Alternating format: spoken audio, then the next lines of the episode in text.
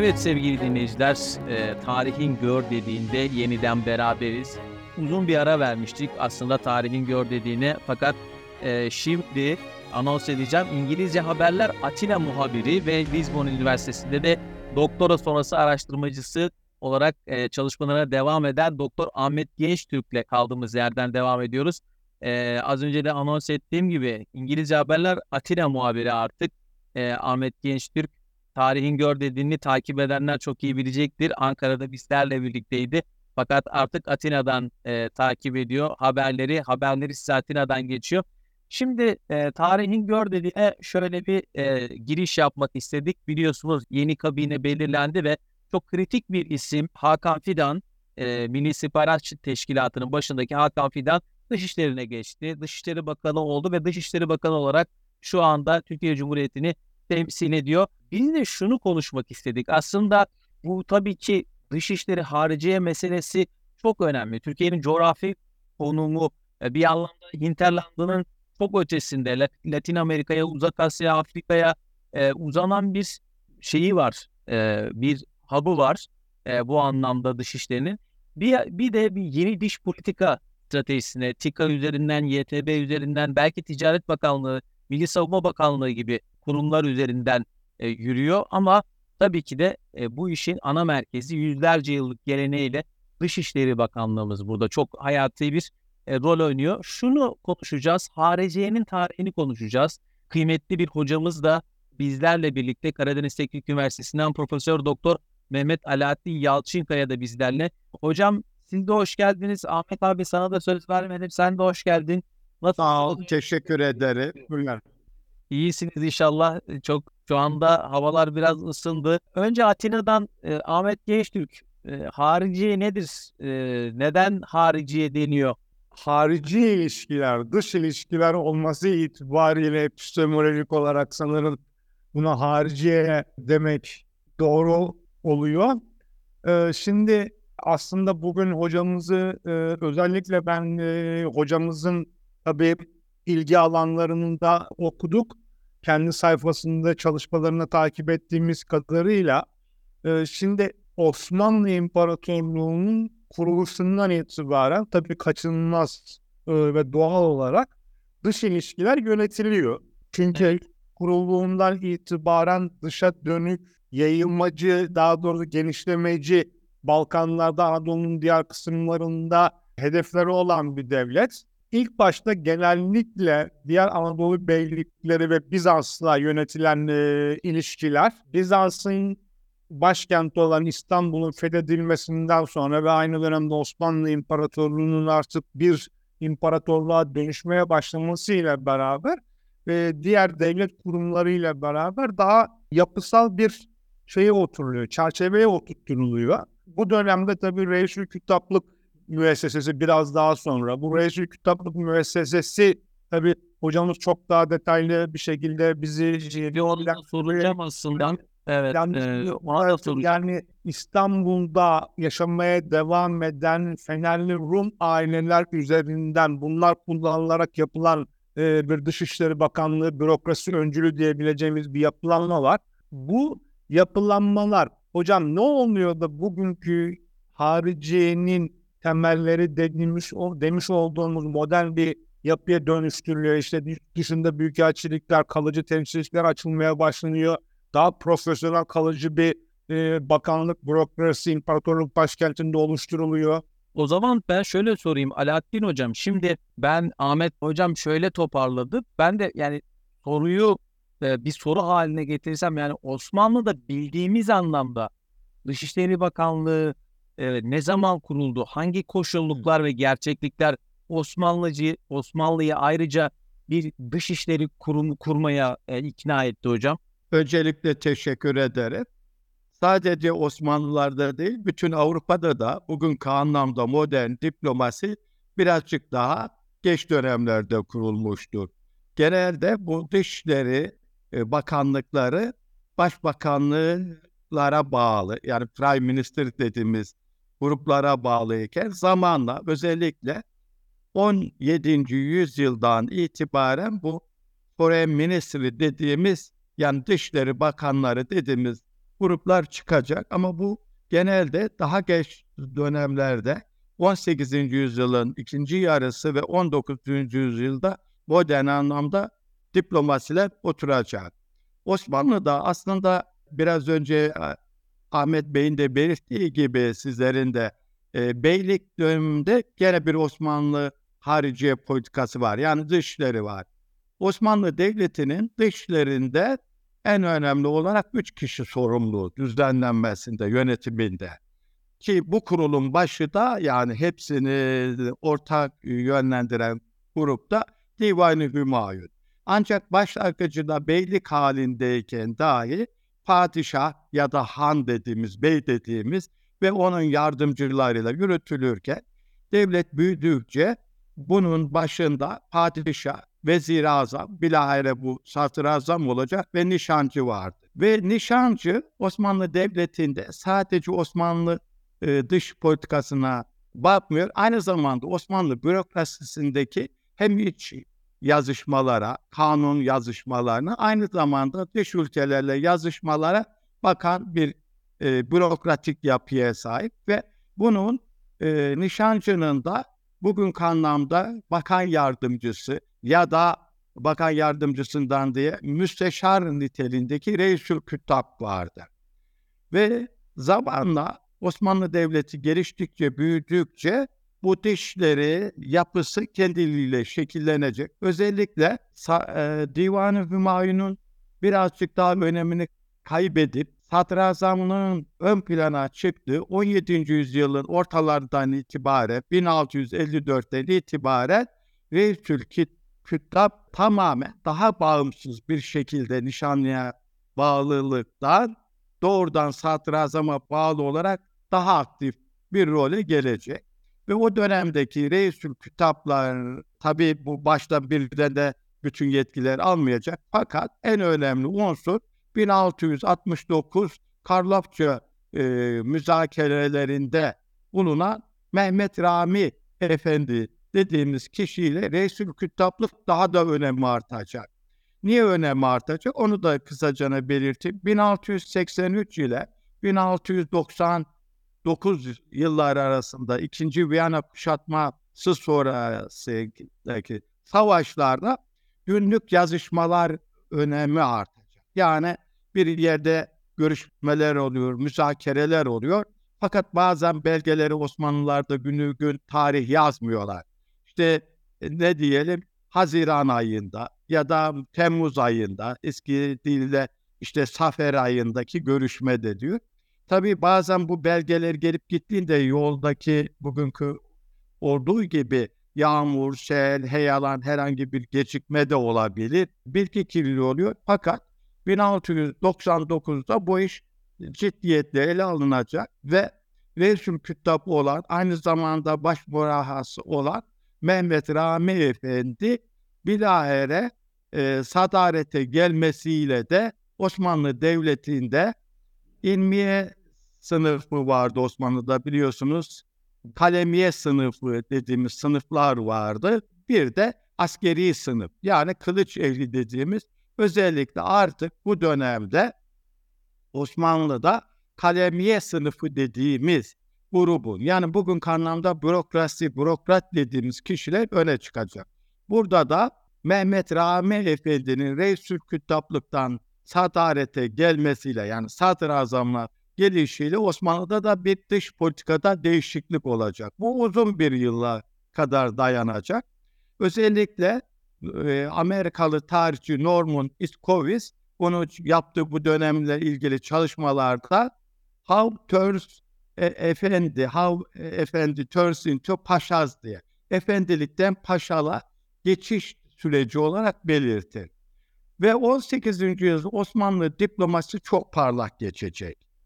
Daha doğrusu bugünkü anlamda Avrupalı modern diplomasi şekline doğru evrilmeye başlayacak. Bu hemen de olmayacak. Özellikle Pasarofça Anlaşması'ndan sonra Lale Dönemi'nde Damat Nevşehirli İbrahim Paşa Pasarofça Anlaşması'ndan sonra Avrupa'nın dört bir köşesine elçi gönderecek. Bu Elçilerden en önemlisi yirmi sekizinci Çelebi Mehmed Efendi'dir. Fransa'ya bin sekiz yüz yirmi yirmi bir yılları arasında gidecek ve bunun yazdığı sefaretname çok önemlidir. Sadece e, biliyorsunuz sefaretnameler elçiliğin yolculuğu, bazı uçurları anlatır. Diplomatik anlamda fazla bilgi vermez ama yirmi sekizinci Çelebi Mehmed Efendi'nin yazdığı Fransa sefaretnamesi veya bazen Paris sefaretnamesi olarak adlandırılan eser Osmanlı'nın bir nevi modernleşmesini, çağdaşlaşmasını, Avrupalaşmasındaki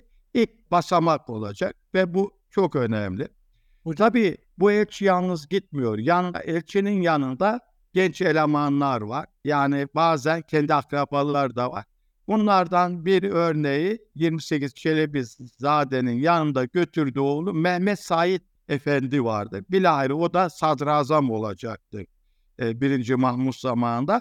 O da biliyorsunuz Osmanlı Devleti matbaanın girişine yardımcı olan kişilerden birisidir. Evet. Özellikle de e, e, Müteferrika İbrahim Efendi ile birlikte. Evet. Hocam da e, biraz yani kronolojik olarak biraz anlattığınızın gerisine gidersek. Hocam bu sistem kurulmaya başlandığında ilk Dışişleri Bakanlığı bürokratları, hariciyeci diyebileceğimiz insan kaynakları nereden geliyor hocam? Kimler seçiliyor? Hangi özelliklere istinaden seçiliyor? Bunların ne gibi bilgileri var? Yani şunu biliyoruz. Osmanlı'da e, yabancı dil bilme hususunda özellikle işte gayrimüslim azınlıklar daha yetkinler. Çünkü ticareti Avrupa limanlarıyla şey bir şekilde bir şekilde yaptıkları için yurt dışında e, daha fazla eğitim aldıkları için dini veya başka sebeplerle. Onun dışında bu ilk harici bürokrasi gerek duyduğu insan kaynaklarını nereden buluyor hocam? Yurt dışına göndermek evet. Bakanlık bir daha İstanbul'da istihdam etmek için. Doğru. Şimdi şöyle belirtelim.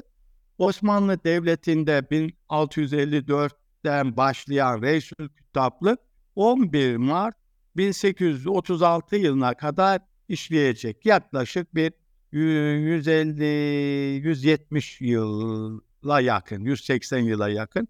Fakat ikinci Mahmud zamanında bugün kanununda Osmanlı Devleti'nde e, hariciye nezareti kurulacak. Fakat kuruluş dönemindeki Osmanlı hariciye işlerine bakan e, grupla Osmanlı'daki bugünkü anlamda e, Divan-ı Hümayun kalemlerinden yetişen, yani bürokrasiden yetişen kişilerdir. Bir de özellikle Osmanlı Devleti, bu bürokratlar çok önemli, burada yetişenler, bunlar maliye kısmından olanlar var. Yani bunlar okur yazar olduğu için. Elçiliklerde gönderilen kişiler genelde mali ekipten, istisna İran'a ya da Hindistan'a doğru gidenler kadılar da var. Kadı kökenli ama genelde mali kökenli, daha doğrusu kalemiye sınıfından olanlar. Bir de Osmanlı Devleti'nde başlangıç zamanında muhtedi dediğimiz, yani Osmanlı Devleti tarafından gayrimüslimler İslamlaşınca muhtedi dediğimiz bir nevi devşirme tarzı kişilerde kullanılıyor. Fakat bu gruplar yabancı dillere vakıf olduğu için sorun yok. Fakat fütuhatın durması üzerine genişleme sağlarım. Osmanlı Devleti bu Reisülküttab'lıkla birlikte bin altı yüz ellilerden sonra on yedinci yüzyılın ikinci yarısından sonra mütercim olarak yabancı dil bilen İstanbul'daki Fenerli aileler kuracak. Feneryot dediğimiz onlardan büyük ölçüde onlardan yararlanacak. Bunlar genelde büyük ölçüde Fenerli Rum Ortodoks aile kökenli. Bunlar Osmanlı Devleti'nde Divan-ı Hümayun tercümanlığı dediğimiz bir e, kalem, bir grup da vardı. Burada iş yapacaklar. Bunlar genelde büyük ölçüde Osmanlı Devleti'ne sadıklar, güvenirler. Ancak bunların içinde Osmanlı Devleti'ne ihanet edenler de var. Bilindiği gibi burada yetişen e, Divan-ı Hümayun baş tercümanlığında yetişenler on sekizinci yüzyılın başından itibaren özellikle de Prus Savaşı'ndan sonra Eflak ve Boğdan voyvodalığına da yükseliyor. Böyle bir artış var, onu da belirteyim. Özellikle de tabii bu Mora isyanı dediğimiz Yunan isyanı ya da ihtilali olarak belirtilen bin sekiz yüz yirmi birde bunların büyük bir kısmı ihanet içinde oldukları için bu kurum lağvedilecek. Onun üzerine yirmi üç Nisan bin sekiz yüz yirmi bir yılında ikinci. Mahmud bugünkü anlamda modern diplomasinin en e, temellerinden olan bir kurum olarak Tercüme Odası'nı kuracaktır. Tercüme Odası aynı zamanda bugünkü anlamda Osmanlı e, sadece dışlarının değil, modern anlamda Osmanlı'nın dahiliye alanında yetişen idari yani mülkiyeli olan kişilerin de ilk kurulmuş mektebi olarak belirtilir.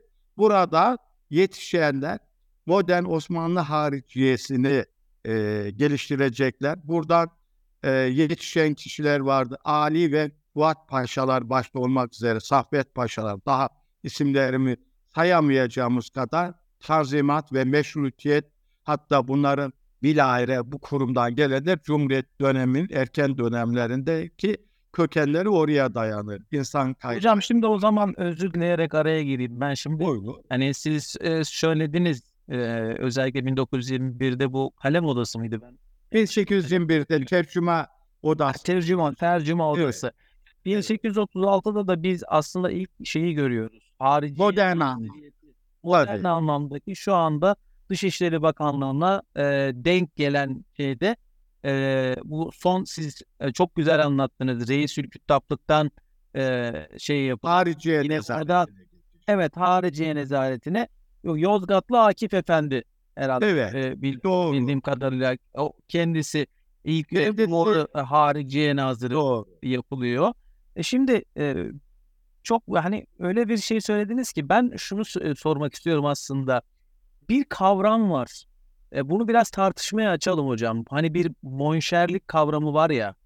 Evet. E, çok böyle hani aslında tasvip edilmeyen, e, halk arasında, kamuoyunda çok konuşulan bir monşerlik kavramı var.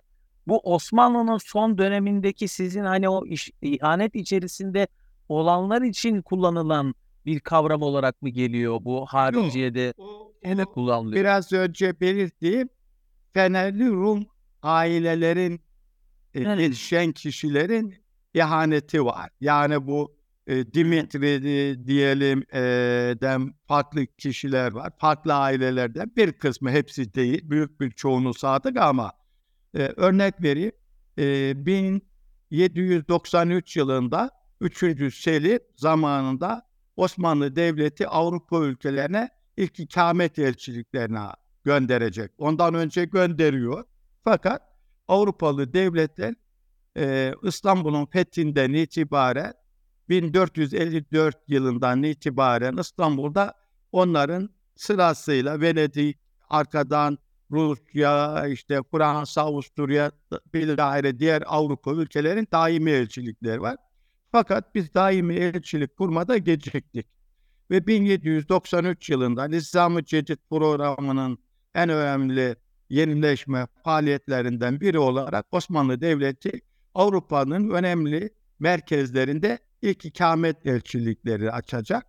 Önce e, bin yedi yüz doksan üçte İngiltere'ye Yusuf Ağa Efendi gönderilecek ve bunun faaliyetlerinden memnun kalan Babali bilahare bin yedi yüz doksan yedi yılında Paris'e Es-Seyd Ali Efendi, Viyana'ya İbrahim Afif Efendi ve Berlin'e de Giritli Ali Aziz Efendi'yi gönderecek. bin yedi yüz doksan üç hocam Osmanlı evet, ikamet elçilikleri için önemli bir dönem. Peki burada e, dışişlerin yani gerçekten bu na- nazirilerin çok büyük bir etkisi oluyor mu? Yani hani bin sekiz yüzlerden bahsediyoruz yanlış ifade etmediysem. Hani o dönem ülke ilişkileri için geliştirici bir etki mi oluyor yoksa sadece hani bir e, konsül gibi mi, orada hani bir temsilci bulunuyor gibi mi oluyor? Yani biz dış işlerinde şu anda ne görüyoruz? Hani bir dış işlerinde e, işte bakanların etkisini görüyoruz. Birbirleri arasındaki sorun çözme etkisini görüyoruz. Tabii ki e, şeyi çok farklı ama hani büyükelçilikler var. Yani hani o sistem e, o zaman tabii ki yeni başlayan bir şey için zorlayıcı olmalı, yani onu soruyorum. Evet. Şimdi başlangıçta Osmanlı Devleti bundan çok büyük bir fayda, elçiliklerin ilk ikamet elçiliklerin kuruluşunu öyle hayal etti. Ya daha doğrusu tasavvur etti. Fakat hı hı. Osmanlı bürokrasinin elçilikleri gönderdiğinde en büyük handikapı, yani engeli, yabancı dil bilmemeleri.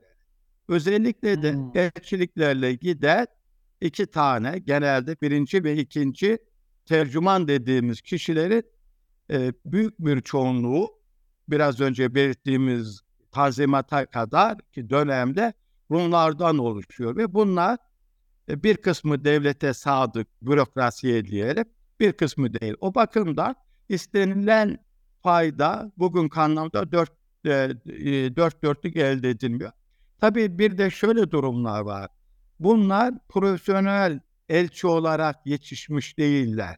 Gittiklerinde evet. bunlar bugünkü anlamda genel müdür seviyesinde ya da müsteşarlık seviyesinde olan kişiler gidiyor farklı kurumlarda. O bakımdan fakat ileride özellikle bu Osmanlı Devleti'nin Yunan meselesi, arkadan da Mısır meselesi ikinci. Mahmud zamanında çok sayıda müzakerelerde bu bürokratlar bugünkü anlamda modern diplomat olarak yetişmeye başlayacak. Ve bunların belki o dönemdeki en önemli unsur dil bilen e, kişiler olacak. Tabii bir de zamanla tecrübe. Bakın biraz önce ekledik, çoğu elçi bazen yanlarında büyük elçi yaş, ortalama elli yaşlarında, kırk beş elli yaşlarında yanlarında sır katipleri var. Bu sır katipleri böyle yirmi beş ile otuz beş yaşlar arasında. Yani genç yaşlarda. Dinamik katipleri hocam. Tabii sır katibi.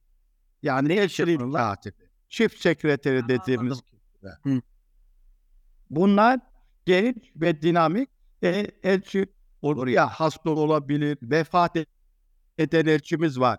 İlk ikamet elçisi bizim Berlin'deki Giritli Ali, Ali Aziz Efendi gittikten bir yıl, üç ay sonra Berlin'de aniden vefat edecek. Ve yerine oğlu vardı, e, sır katibidir. O babasının yerine elçilik işlerini yürütecek. Yani bir nevi yeni elçi ya da bilahare elçi atanmıyorsa yeni bir maslahatgüzar gelinceye kadar Berlin'de duracaklar. İşler takip edilecek. Ya da şöyle oluyor. Bir elçi öldü ya da ekibi e, dönmek istiyor. O diğer en yakın ülkedeki, örnek vereyim, Giritli Ali Efendi vefat edince bin yedi yüz doksan sekiz Ekim'inde birkaç ay daha oğlu tarafından elçilik işi yürütülecek. Onlar Türkiye'ye, İstanbul'a döndüklerinde Viyana elçiliğine E, bürokratik evraklar ve dokümanlar teslim edilecek.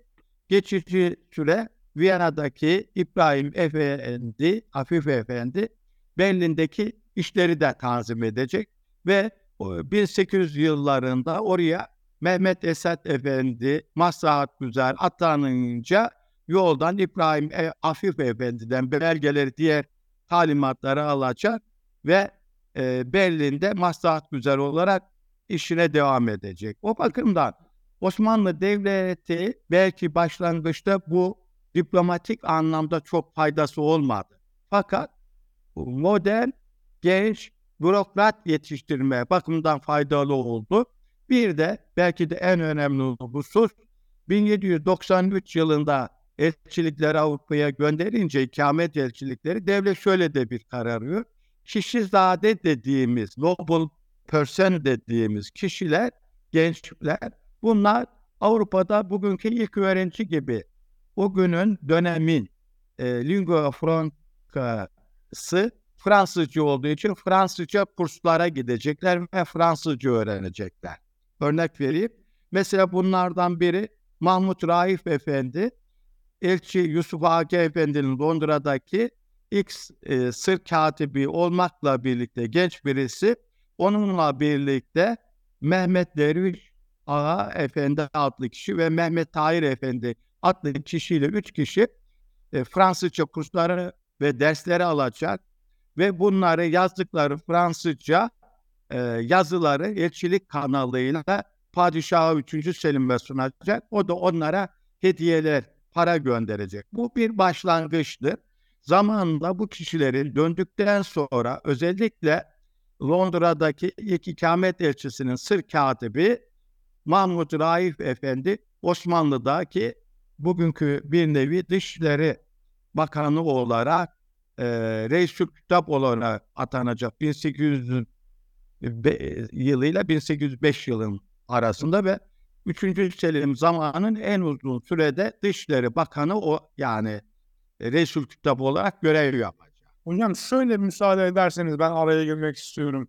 Ee, hocam peki bunların dışında mesela dönemin siyasi gelişmelerini yani Osmanlı'yı ilgilendiren doğrudan veya dolaylı Osmanlı'ya karşı bir ittifak kuruluyor mu veya bunların görev yaptıkları yerlerde Ee, Osmanlı'ya karşı bir şeyler planlanıyor mu? Veya Osmanlı'nın lehine olabilecek bir takım siyasi hareketler oluyor mu? Veya olması muhtemel mi? Bunlar cesaretlendirilebilir mi? Veya orada e, yeni ortaya çıkan, çünkü biliyoruz on dokuzuncu yüzyıl aynı zamanda korkunç bir sanayileşmenin ve bununla beraber teknolojik gelişmenin de çok çok hızlandığı bir dönem. Bu teknoloji alanındaki gelişmelerin Osmanlı'ya e, belki bir şekilde ilkel sanayi casusluğu diyebilirim. Veya e, bu gelişmelerden imparatorluğu haber etme şeklinde e, çalışmaları da söz konusu mu? Çünkü şey evet, yani on dokuzuncu yüzyılın başında işte e, Abdülhamit'in e, şeye gönderdi. Şimdi Büyükelçinin ismi aklımda yok. Amerika'ya gönderdiği Büyükelçi oradaki Ee, Osmanlı aleyhinde veya lehinde çalışmalarda bulunan Ermeni veya Rum toplulukları hakkında fikir sahibi. Hatta orada Kızılderililerin merkezi hükümetle ilişkileri hakkında bile bir fikir sahibi. Bunlar hakkında detaylı raporlar geçiyor İstanbul'a. Ee, bu nasıl oluyor? Böyle bir sistem Avrupa'nın tamamında veya elçilerin gittikleri yerlerin tamamında var mı hocam? Evet. O hemen belirtti. Şimdi bizim Osmanlı hariciye sistemi ya da Osmanlı hariciye bürokratları üzerinde hala e, çalışmalar çok yeni. Yani öyle özellikle Profesör Doktor Ercüment Kur'an Hoca'nın e, başlattığı bir sistem. Ondan önce de var ama ondan sonra hızlı bir şekilde başlayacak. Örnek vereyim. bin altı yüz altmış dokuz ve yetmiş yıllarında on dördüncü Lüye elçi olarak Müteferrika Süleyman Ağa'ya gidecek. Örnek veriyorum. Bakın daha bu on yedinci yüzyılda o dahi oradaki gelişmeleri Osmanlı Devleti'ne ya da Avrupa ülkelerin Fransa ile İngiltere ya da Fransa ile Almanya arasındaki sorunları e, belirtiyor. Bir de mesela Fransızlar tarafından Osmanlı tebaası olan e, özellikle gemilerde kullanılan elemanlar var. Kürekçi olarak kullanılan, esir olarak alınanlar var. Bunların kurtarılması için faaliyetlerde bulunuyor. Avrupa'daki güne gün gelişmeleri bazen notlarda görüyoruz.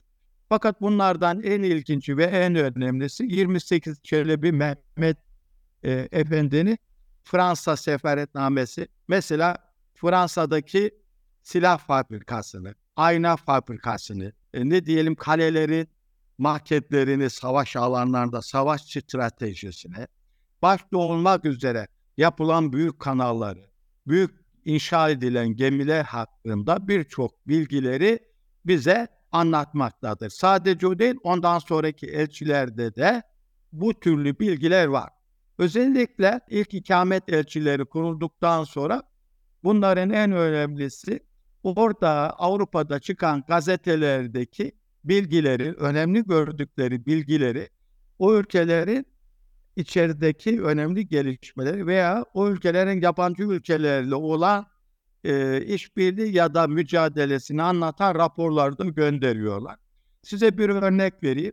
Mesela bin yedi yüz doksan altılarda İngiltere'de Portsmouth limanında büyük bir patlama olacak ve üç yüze yakın kaynaklar, gazeteler yazacak, İngiliz gemilerinin yandığını belirtecek büyük bir şeydir. Mesela bizim elçilik bunu rapor ediyor. Ya da İngiltere ile Fransa arasındaki barış görüşmeleri var. Onları yazıyorlar. Ya da İngiltere ile Fransa arasında bin yedi yüz doksan altı yılında ticaret anlaşması yapılacak. onar yıllık bin yedi yüz altmış altıda başlayan onar yıllık anlaşmaların detayını yazıyor. Aynı zamanda bizim elçiler, mesela Rusya'nın propagandaları var Osmanlılara karşı. Bizim elçilik o propagandaları çürütmek için hem kamuoyu, o günkü e, basınla e, da ilgili, aynı zamanda Osmanlı Devleti'ne bilgi vermekte. İşte Fransa şunu yapıyor. Aynı zamanda Osmanlı Devleti elçiliklere bilgi gönderiyor. Diğer elçilerle de temasa geçin. Bulundukları ülkelerdeki diğer ülkelerin sadece e, dışlarıyla değil diye. Mesela Yusuf Ağa Efendi diyor ki devlet, biliyorsunuz Rusya Baltık'tan Danimarka İsveç arasından donanmayı bin yedi yüz yetmişte Osmanlı donanmasını yaktığı için Çeşme vakasından sonra e, Danimarka'yla ilişkilere geçsin diyor. Mesela bizim elçi Danimarka elçisiyle konuşuyor. Hatta satranç oynuyor üç beş kere. Hem onun e, elçiliğini hem de bizim Osmanlı Londra'daki Osmanlı elçiliğinde konuştuklarında bizim elçi şöyle not ediyor. Bu elçi bunları dinledi. Koyunun kaval aynen kaval dinlediği gibi dedi ve bir herhangi bir şey göstermedi, renk vermedi. Ancak şöyle bir yorum yapıyor. Ülkesinin gücü ve şeyi de fazla yok. Buna da güvenmeyelim. Yani hani karşıdaki e, ne diyeyim diplomatik ya da askeri işbirliği yapacağımız bir ülkenin de güçlü olması lazım diyor. Vali yani Reisülküttab'ı da uyarıyor. Buna benzer durumlar var. Örnek vereyim. Mahmud Raif Efendi Sırp katibi iken bir de sefaretname yazdı. Bu sefaretnamenin en önemli özelliği elçi adına yazılmıştır. Fransızca yazmış. Bakın tekrar ediyorum. Fransızcayı öğrendiği için. Mesela buradaki İngiltere'deki müesses nizamı, devletin yapısını, hanedanı, bugünkü belki bir kısmı ansiklopedik bilginin yanında özellikle İngiltere'deki sanayi ve fabrikaları gittiklerini, gördüklerini, ihracat ve ithalatı hakkında belki Osmanlı bürokratların, haricilerin verdiği ilk bilgileri o veriyor. Sadece o değil, oradaki bürokratların da bazı huylarını, tavırlarını, fikri, e, meclisteki basına yansıyan fikirlerini de beyan ediyor.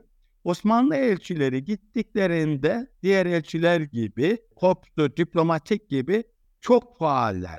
Mesela E, kralın doğum günü, kraliçenin doğum günü, parlamentonun açılışı ya da bulundukları başkentteki belediyelerin, mayor dedikleri kişilerin verdikleri partilere katılıyorlar. Ayrıca balo, balo başta olmak üzere tiyatrolara gidiyorlar. Böyle eve kapanıp, e, yani elçiliğe kapanıp e, olmayan kişiler. Aynı zamanda elçiliğin kapısı misafirlere açık. Özellikle Türkleri Doğu, oryantal toplumu merak eden, başta kadınlar olmak üzere birçok kişi Osmanlı elçiliklerine geliyorlar, ziyaret ediyorlar. Elçilik bunlara şerbet ya da kahve ikram ediyor ve bunlara genelde de mendil, peşkir dediğimiz hediyeler veriyor. Ee, ve Peki, buradaki gözlemler önemli. Müsaadenizle. Buyurun. Müsaadenizle şunu soruyorum. Şimdi çizdiğiniz, yavaş yavaş çizdiğiniz tablo bir anlamda da Osmanlı'nın daha doğrusu son dönemlerinde bu batıdan ithal edilmeye başlanan veya batılılaştırılan e, yüzünün e, biraz harici üzerinden geldiğine siz nasıl bakarsınız? Yani burada bir etkisi var mıdır? Evet, burada Osmanlı elçiliklerinin en önemli faaliyeti Osmanlı'nın bir nevi Avrupalaşma ya da modernleşmesi, çağdaşlaşmasındaki en önemli bir numaralı unsurları bunlardır. Ee, tekrar ediyorum, bunu unutmayalım. Sıralama yaparsak birincisi ve belki de yüzde elliden fazla etki eden gruplar bunlardı. Sadece Osmanlı elçileri, biraz önce belirttiğim gibi, elçilik faaliyetlerini yapmıyorlar.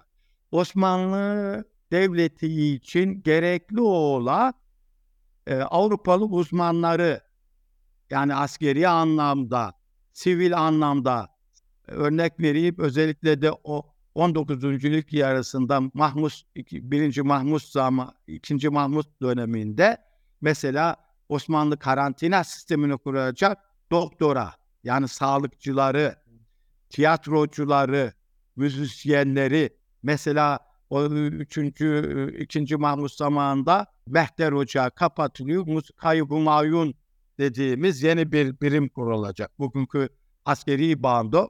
Bunun kurucusu İtalyan kökenli Karlofça Paşa'dır. Yani veriliyor. Buna ben... Bu Hariciye'de bir yeri var mıydı? Efendim? Mesela bu, bu etkiyi yapan ismin Hariciye'de bir yeri var mıydı mesela? E, bunlar e, elçilikler tarafından e, ya Osmanlı Devleti'nin oradaki elçiliği ya da İstanbul'da bulunan e, İtalyan elçilikleri tarafından bizzat padişah ya da sadrazam ya da Dışişleri Bakanı bunlarla temasa geçiyor. Bunlar vasıtasıyla getirtiliyor ve bunlar Osmanlı Devleti'nde etkinler. Ha, bazen halk kesimini ya da orduya getirilen bazı kişiler bunlara tepki de veriyor. Örnek vereyim. Mesela Osmanlı Devleti Tercüme Odası'nı kurduğunda halkta tepki var. Şöyle bir tepki. E, Arapçılar zamanında ilk Farslılar gelince Farsça öyle öğreniyorlar, bu Acem, yani İran dili olarak. Arapların bir kısmı diyor, şöyle bilir diyor. Öğrenince Farisi gider dinin yarısı. Tanzimat döneminde de şöyle bir gelişme olacak. Öğrenince Frensevi, yani Fransızca, gider dinin yarısı. Bakın arada bin yıllık fark var yaklaşık, ya da belki bin iki yüz yıllık ilk İslam Devleti ile Osmanlı'nın o dönemi arasında toplumdaki düşünce benzerdir. Yani bu reformlar ya da batılaşma, çağdaşlaşma unsurları yavaş yavaş geliyor. Ama ama hocam burada söylediğiniz şeyde şu var. Anlıyorum ki e, yani demek ki dışişleri ilk hariciye ilk kurulduğundan itibaren Osmanlı'ya etkisi bizim bugün belki de soft power olarak nitelendirdiğimiz, yani yumuşak güç diye nitelendirdiğimiz. Hatta hani bunu söylemekte ben bir beis görmüyorum. Türkiye'nin de kullandığı işte yurt dışı Türklerdir, TİKA'dır e, veya Yunus Emre Enstitüsü'dür. Bunun gibi enstrümanlar e, o dönemde işte belki de hariciye bunun hepsini yürütüyordu. Ve o anlamda da kültürel taşınma da e, yaşandı yani. Hani bunu e, olumlu veya olumsuz olarak değerlendirmiyorum. Ama e, o demek ki çok etki etti yani şeyde Osmanlı'nın özellikle son dönemine. Tabii. Bakın şöyle belirteyim. Mesela Osmanlı Devleti elçiliklere talimat veriyor. Örnek vereyim. Gemi yapılacak, Osmanlı modelleştiriyor gemilere. Bu elçiliği e, ya sır katibi başta olmak üzere elçilik personeli, ama başta elçi limanlara, tersanelere gidiyor. Ya da top dökümü olan yerlere gidiyor. Top, İngiliz topları mı önemlidir? Örnek veriyorum, diğer ülkenin mi? Mesela üçüncü Selim diyor ki İngiliz tüccarların e, yaptıkları toplar çok önemli. İngiliz topu, İngiltere'den kalay, e, demir ithalatı daha sağlam, daha dayanıklı. Örnek veriyorum. Aynı zamanda bunların alım satımını da elçilere emir veriyor. Şu kadar barut, şu kadar kalay. Elçiler bugünkü anlamda, tabii günümüzde modern dünyada biraz farklı, ama o dönemdeki elçiler bugünkü anlamda tüccar faaliyeti gibi, devletin oradaki ithalat ve ihracatını kontrol eden gibi. Ticari, ticari ateşe bir anlamda. He, aynı zamanda sanayi ateşe, askeri ateşeler gibi, kültürel ateşesi gibi bütün işlerine koşan, hemen hemen bütün işleri takip eden kişiler olarak görüyoruz ki bunda da büyük ölçüde başarılı. Eksiklikleri var mı? Var. Aynı zamanda Osmanlı Devleti bazen bu gücü yetmediğinde, bazen her ülkede elçiliği yok başlangıçta, İstanbul'daki Avrupalı ya da farklı ülkelerin zamanla gelişecek elçiliklerinden de bilgi alacak. Ya da bu hususta onların yardımını isteyecek. İşte Amerika'da bir şey olmuş, Amerikan elçisine ya da diyelim ki Japonya bizim yok elçilimiz ama örnek veriyorum İstanbul'da varsa onunla temasa geçecek. Dışişleri Bakanlığı onu. Size bir örnek vereyim. Osmanlı kapalı bir dünya değildi. Açıktı. Evet. Örnek vereyim. İlk ikamet elçiliği kurulduğunda ilk görüşmeler Osmanlı Devleti İstanbul'daki Avrupalı ülkelerin dışlarından bilgi alıyor. Fakat en son bilgiyi de Reisülküttab olan Mehmet Raşid Efendi, İngiliz Büyükelçisi olan Sir Robert Acy ile İstanbul'da Temmuz bin yedi yüz doksan üçte bir mülakat yapacak. Uzun elçiliği göndermesi, göndereceğini belirtiyor. Ama şunu unutmayalım, Avrupalı devletler Osmanlı Devleti'nin Avrupa'da ikamet elçiliği açmasını fazla istemiyorlar. Niye istemiyorlar? O da çok önemli. Zira Osmanlı elçileri, elçilik heyeti oraya geldiğinde doğrudan oradaki kişilerle temasa geçiyor. Birinci elden alışveriş ya da uzman bulabiliyor. Yani Osmanlı Devleti... Ya etki gücü yüksek olduğu için korkuyorlar. Tabii, tabii. Bunu unutmayalım. Size bir örnek vereyim. Osmanlı Devleti'nde konsoloslara şehbender denilir. Lale döneminden sonra Avusturya'ya açacak.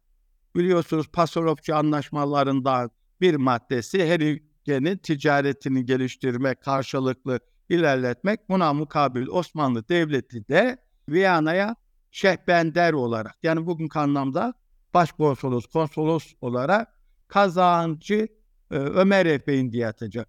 Avusturya bunun gelmemesi için çok engeller çıkaracak. Neticede bin, bakın bu bin yedi yüz on sekizden bin yedi yüz karar alınan şey bin yedi yüz yirmi beş yılında uygulamaya konulacak.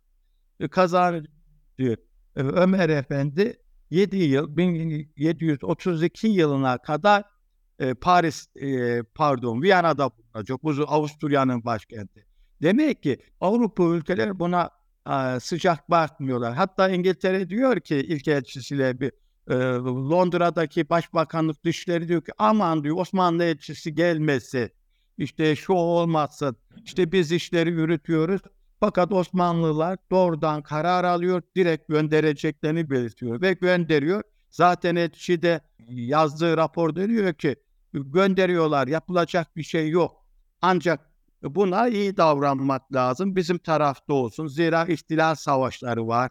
Avrupa'da biliyorsunuz Fransız evet. ihtilali savaşları yeni çıkmıştır. Onun için Osmanlı Devleti'ni Fransa'ya kaymaktansa kendi yanlarında tutmak için çaba arz edecekler. Tabii burada Osmanlı Devleti şunu da çok iyi öğrenecek.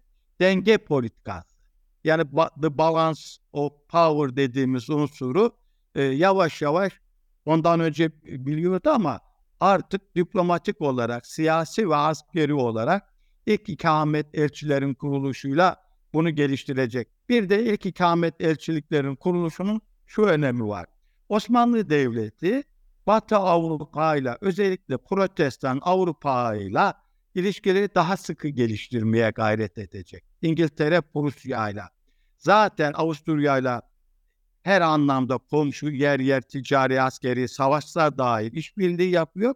Aynı zamanda Fransa'yla. Osmanlı Devleti bin yedi yüz doksanlardan itibaren köklü bir açılım yapacak. Bugünkü Atlantik dediğimiz ya da Anglo-Sakson world dediğimiz modern, çağdaş dünyayla işbirliğini geliştirecek. Tabii burada en önemlisi Rusya'nın yayılmacı politikalarına karşı yeni güç olarak İngiltere'nin ve on dokuzuncu yüzyılın sonlarında da Büyük Almanya'nın, Protestan Almanya'nın ortaya çıkışı Osmanlıların bu harici alanındaki e, geliştirdikleri politikalardır. Ve başlangıçta Fransa'dan getirilen askeri teknik elemanlar, daha sonra çağın şartlarına göre İngiltere, Prusya Almanyası, daha sonra Almanya ya da İtalya'dan getirilecek. Ve Osmanlılar dış politikada şunu da unutmayalım, sadece tek düze politika yapmıyor. Aynı anda aynen şunu da öğreniyor Osmanlılar, Avrupalılar böyle çift yüzlü politikalar izliyor, böyle ikili. Osmanlı Avrupa'dan bunu da öğrenecek zamanla. Başlangıçta hayret ediyor, şaşırıyor ama özellikle on dokuzuncu yüzyılın sonlarında e, e, tabii bu mihenk taşı olarak da Kırım'ın kaybedilmesi, Küçük Kaynarca Antlaşması Osmanlı modern bürokrasisinde ya da devletinde modernleşmenin de ilk adımları olacaktır. Bunu da belirtelim. O çağın en önemli noktadır. Çok özür diliyorum hocam, kusura bakmayın. Ee, sözünüzü kesiyorum. Hocam şimdi yavaş yavaş vaktimizin sonuna geliyoruz. O yüzden ama e, ben şöyle bir e, yorum yapayım kapatırken, siz de eğer yanlışım var da düzeltin lütfen. Osmanlı Devleti diğer birçok alanda olduğu gibi müessese kurarken dünyadaki ve Avrupa'daki gelişmeleri çok yakından takip edebilmiş ve Avrupa ile aynı dönemde profesyonel bir Dışişleri Bakanlığı kurabilmiş. Bunu da sadece devletin orada varlığını göstermek açısından değil, gayet efektif bir şekilde oradaki siyasi gelişmeleri, teknolojik gelişmeler hakkında fikir sahibi olmak, bunları Türkiye'ye uygulayabilmek, kullanabilmek adına gayet etkili bir şekilde bu e, Dışişleri Bakanlığı alımı kullanmış. Ve bu Osmanlı'dan almış olduğumuz Dışişleri Bakanlığı geleneği bizim Cumhuriyeti, Cumhuriyet kurulurken daha aslında milli mücadele verilirken ki Fransızlarla yapılan Ankara Anlaşmalarından veya işte daha Kurtuluş Savaşı yapmadan verilen Mudanya düzenlemeleri ve aynı şekilde yine Lozan müzakerelerinde, yani Osmanlı'dan almış olduğumuz diplomat, insan kaynakları ve hariciye geleneği bizim ilk baştan itibaren Cumhuriyetimize de hizmet etmiştir. Çok büyük faydaları olmuştur. Cumhuriyette bu geleneği takip etmektedir. Çünkü biliyoruz yani genel olarak Türk dış politikası da diğer mesela Batı bloğunda olmasına rağmen diğer NATO devletlerin çoğunun aksine dengeli bir dış politika seyretmeye çalışan bir dış politika diyebilir miyiz hocam? Evet. O, örnek verirsek Osmanlı hariciyesi diğer kurumlara göre Osmanlı'nın kuruluşu, gelişme ya da son dönemleri ve Cumhuriyet'e aktarılan belki en önemli kurumlarından biridir. Örnek vereyim, ilk ikamet elçilikleri kendi içinde Osmanlı içinde diyelim ki üçüncü Selim zamanında kuruluyor, bir ara kapatılıyor.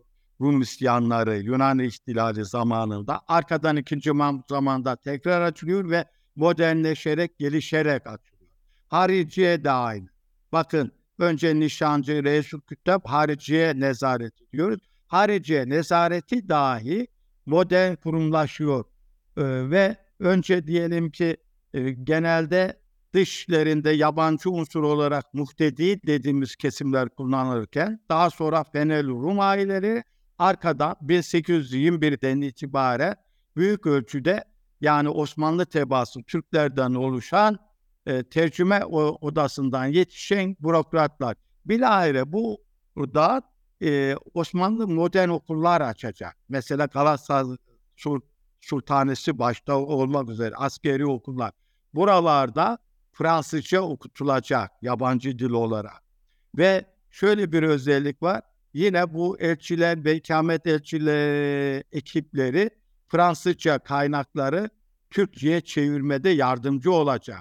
Örnek vereyim, man, e, matbaanın gelişi, girişi ik, ikamet e, elçiliğinden önce e, Yirmisekiz Çelebi Mehmed Said oğlu e, Said Paşa zamanında gerçekleştirilecek. Yani o bin yedi yüz yirmi sekiz yirmi dokuzda yani bin yedi yüz otuzlar diyelim, Osmanlı'da modernleşmenin ilk en önemli timsali olan matbaanın girişi yine Osmanlı elçilikleri, ister bu ikamet elçiliği olsun ister olmasın, Osmanlı elçilikleri modernleşmenin, e, aydınlanmanın e, çağdaşlaşmanın öncüleri olmuştur. Onu belirtelim, unutmayalım.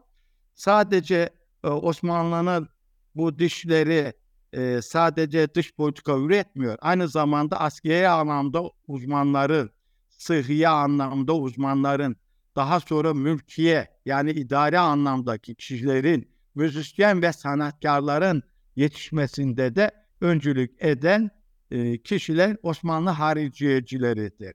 Ticaretin ve sanayinin girişinde de öncülük etmişlerdir. Çok teşekkür ediyoruz tekrar. Hem Ahmet Gençtürk'e teşekkür ediyorum hem de Karadeniz Teknik Üniversitesi'nden e, bizlere yayınımıza katılan e, Sayın Alaaddin Hocamıza da e, teşekkürlerimizi iletiyorum. Tarihin Gör dediğinde yeni bölümler gelecek. Bir sonraki programda buluşana kadar şimdilik hoşça kalın diyoruz.